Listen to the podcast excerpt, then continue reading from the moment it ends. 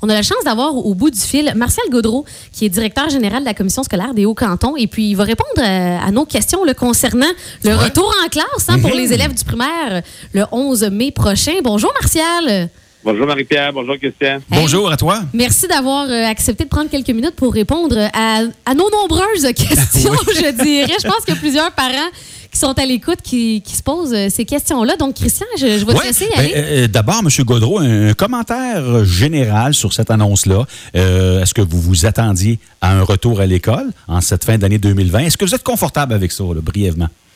Bon, euh, je comprends le pourquoi, euh, pourquoi le gouvernement là, a, a, pris cette position-là. Je comprends qu'au plan économique, je pense que euh, on sait que quand l'école fonctionne pas, c'est difficile pour l'économie. Hein? Des enfants, dans le fond, là, il faut qu'ils soient quelque part, puis les parents, s'ils veulent travailler. Donc, euh, l'école, c'est une bonne solution. Ça, c'est une première chose, je comprends. Je comprends l'aspect aussi au niveau de la santé, euh, de d'avoir gardé tous les enfants euh, à la maison jusqu'au mois de septembre. Bien, on créerait probablement une vague d'anxiété sur la rentrée scolaire prochaine. Puis, on aurait on n'aurait pas eu le temps de de se pratiquer, je dirais, mm -hmm. à ce qui nous attendra à l'automne, parce qu'on ne sait pas si on sera encore dans cette pandémie-là ou non. Donc, je comprends les motifs mm -hmm. pour lesquels euh, le gouvernement a fait ce choix-là. Je comprends aussi pourquoi, euh, du côté des polyvalentes, euh, il n'y a pas eu de retour des élèves, parce que avec les mesures de distanciation demandées, c'est assez ardu là, au secondaire de limiter à 15 personnes par locaux. Là. Donc, je comprends aussi pourquoi les jeunes secondaires ben, sont gardés à la maison, puis que c'est les élèves du primaire qui sont euh, de retour d'abord. Monsieur Godreau, euh, pour bien situer les auditeurs, euh, quand on parle de la commission scolaire des Hauts-Cantons, pour bien situer les auditeurs, c'est combien d'écoles primaires sur le territoire, combien aussi dans, le, dans la MRC de Quaticook, pour bien situer les gens? Oui, bien dans le fond, dans la MRC de Quaticook, on parle d'une dizaine d'écoles, puis c'est une trentaine d'écoles au total là, euh, sur l'ensemble du territoire parce qu'on couvre les MRC du Granit, du Haut-Saint-François et de Quaticook. D'accord. Alors ici, dans notre MRC, grosso modo, l'école Gendreau, l'école Monseigneur d'Iran, l'école Sacré-Cœur, Saint-Luc de Barngston, et après ça, vous en avez, je crois, Saint-Malo. Euh, euh... Saint-Malo, Starofeld, Dixville, Compton. Donc, euh, effectivement. Monsieur Godreau, euh, forcément, lorsque les élèves vont se pointer en classe le 11 mai, ça prend des professeurs. De ce que vous connaissez de la situation aujourd'hui, en ce 30 avril, est-ce que tous les professeurs vont être là ou s'il va y avoir des difficultés à rapatrier tous ces professeurs-là? Euh, je sais qu'il y a des professeurs qui ont peut-être 50, quelques années et plus. Euh, est-ce que tout le monde devrait être au rendez-vous, selon vous, dans les écoles? Non, euh, on a beaucoup de membres du personnel qui présentent certaines conditions. Et là, on le sait, le gouvernement l'a annoncé, les personnes qui ont 60 ans et plus pourront rester à la maison. On a les personnes qui ont des maladies chroniques. Euh, on a aussi les personnes qui euh, ont des maladies auto-immunes. Donc, on a quand même certaines catégories de personnel chez nous qui étaient plus à risque et qui ne rentreront pas. Okay. Donc, euh, mais il de notre il... côté, nous sommes en train de faire un sondage là, pour savoir mais, qui sera au poste à partir de lundi. Le 4 mai, parce que le 4 mai, on ramène nos gens pour préparer la rentrée des jeunes. Oui. Mais on nous sommes à faire un sondage présentement et on sait déjà qu'il nous manquera plusieurs membres du personnel. L'autre enjeu qu'on a, à part les critères où des gens seraient plus à risque, on sait qu'au niveau des services de garde à l'enfance oui. pour les, les, CPE, leur ratio a été diminué là, du, du tiers. Donc, les garderies qui avaient l'habitude d'accueillir oui. six enfants mm -hmm. en accueilleront deux. Alors, j'ai euh, plusieurs membres du personnel qui m'écrivent en disant j'ai plus de gardienne. Mm -hmm. euh, je ne sais pas si je vais être capable de rentrer. On regarde des solutions. Donc, il y a un casse-tête, là, effectivement, pour euh, nous assurer d'avoir l'ensemble de notre personnel. D'accord. Au niveau de... Euh, on a vu là, que le gouvernement a suggéré de ne pas, que dans les classes, de ne pas excéder le nombre de 15 élèves. Euh, ça, est-ce que c'est possible, d'une part? Et qu'est-ce qu'on va faire s'il y en a 22, 23 qui se présentent en classe? Euh, qu'est-ce qui va arriver? Est-ce qu'on va les mettre où? Oui, mais il y a deux, il y a deux critères. Le 15 élèves par classe, c'est le maximum. Oui. Et il y a aussi la notion du 2 mètres de distance entre chaque oui. élève. -hmm. On a des locaux qui sont plus petits que euh, qui ne pourront pas accueillir les 15 élèves. Alors, ce qu'on va devoir faire, parce que présentement, on est aussi à faire un sondage là, chez nos parents pour savoir qui va envoyer leurs enfants, qui vont les garder à la maison. On sait que pour les parents, mais c'est possible de garder des, des Mm-hmm. mm -hmm. enfants à la maison. -hmm. euh, présentement, le taux de réponse dans l'Université de Quaticook là, est assez élevé de gens qui vont revenir à l'école.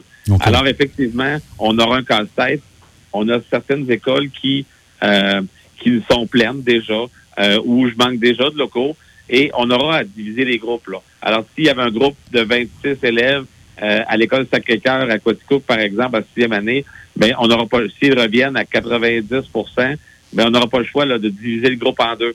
Euh, et, au niveau, et au niveau de la logistique, M. Godreau, au niveau de la logistique, quand vous dites séparer les groupes en deux, on a parlé un petit peu de la perspective de profiter de la présence d'une école secondaire à proximité pour envoyer ces gens-là en surplus dans une classe à l'école secondaire. Est-ce que c'est quelque chose qui pourrait être euh, pratico-pratique, ça?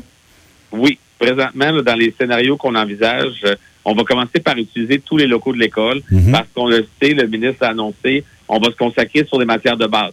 Le mhm. français, les mathématiques, c'est ce qu'on va se concentrer. C'est sûr qu'on va faire peut-être un peu d'art, un, mhm. peu d'histoire, de, géo, tout ça. Mais les spécialités comme on connaissait, les cours de musique et les cours d'éducation physique, les cours d'anglais, ça ne sera pas fait de façon formelle. Donc, euh, on va récupérer certains locaux dans l'école où on va pouvoir assigner des groupes d'élèves. Ça, c'est une première chose. Deuxième chose, les bibliothèques et les locaux d'informatique seront fermés aussi. Alors, euh, on pourra aussi utiliser ces locaux-là pour asseoir des groupes d'élèves. On va commencer à ah, utiliser ces espaces-là. Gymnase, gymnase et bibliothèque, vous dites. On ne pourra pas aller manger là le midi puis asseoir 50, 60, 100 jeunes. Donc, euh, les jeunes mangeront en classe. Euh, à ce moment-là, ça libérera aussi la cafétéria comme un espace pour asseoir un groupe d'élèves. On va commencer par utiliser ces espaces-là mhm. dans l'école. Dans un deuxième temps, on projette effectivement de prendre les plus vieux, euh, les cinquièmes, les sixièmes années, sixième années qui allaient de toute façon passer au secondaire à l'automne. On prendra peut-être certains élèves et euh, on, leur, on pourrait les assigner à la polyvalence. D'accord. Et on risque pas de manquer de personnes, de personnes ressources, je présume. On va, on va par exemple prendre un professeur d'éducation physique puis de dire, ben tu vas nous aider à superviser un groupe. Ça peut être ça? C'est exactement vers ça qu'on se dirige. On va utiliser le personnel à notre disposition, les spécialistes qui pourraient se voir assigner des groupes. On va aussi utiliser, puis on est chanceux sur le timing dans l'année, euh, on va aussi utiliser les, les stagiaires, dans le fond, les jeunes euh, qui sont à l'université, mhm. qui viennent de finir leur bac, des futurs professeurs ou des gens qui sont en troisième année euh, de baccalauréat là, en enseignement. On va aller embaucher ces personnes-là peut-être pour combler aussi des besoins qui vont se présenter. D'accord, d'accord. Vous, l'avez effleuré un petit peu tantôt, M. Gaudreau, mais je, reviens un petit peu là-dessus. Euh, si je parle strictement, sur le plan strictement académique, est-ce que ce retour en classe-là pour terminer l'année scolaire était si important ou si on le fait euh, d'abord pour la santé mentale des jeunes? Bien, euh, je pense que Christian touche le bon point. Je pense que pour certains jeunes qui étaient seuls à la maison depuis plusieurs semaines, ça devenait ardu, le tourner en rond dans la maison. Ardu pour le jeune, ardu pour des parents. Mhm. euh, je pense que pour la santé mentale des jeunes, c'est d'abord ça. Puis aussi pour diminuer l'anxiété sociale, comme je disais en début d'entrevue, là, euh, pour dire, mais regarde, on fait un retour, ça se passe bien, pour diminuer l'anxiété à l'automne. Sur le plan académique, ça va nous, c'est ça qu'on va se on va se baser, nous, pour le classement des élèves au niveau suivant, sur les deux premiers bulletins d'abord. Mhm. Mais des jeunes qui étaient euh, borderline, qui étaient euh, qui étaient à risque. Euh, ça va nous permettre, si ces jeunes-là reviennent à l'école, ça va nous permettre de faire de l'intensification d'enseignement avec ceux-ci et leur permettre de réussir probablement les, les, apprentissages qui avaient été vus en début d'année. Donc, ça nous permettra pour certains jeunes de, de, de, rehausser et de consolider les apprentissages pour qu'ils soient, dans le fond, euh, mieux préparés euh, à l'automne. D'accord. Maintenant, le transport scolaire, euh, évidemment, euh, je sais, M. Gaudreau, que le gouvernement, effectivement, a insisté fortement sur la collaboration des parents pour aller porter les, enfants à l'école. il y a beaucoup de parents qui vont le faire, j'en suis convaincu, mais ça ne sera pas possible pour tout le monde.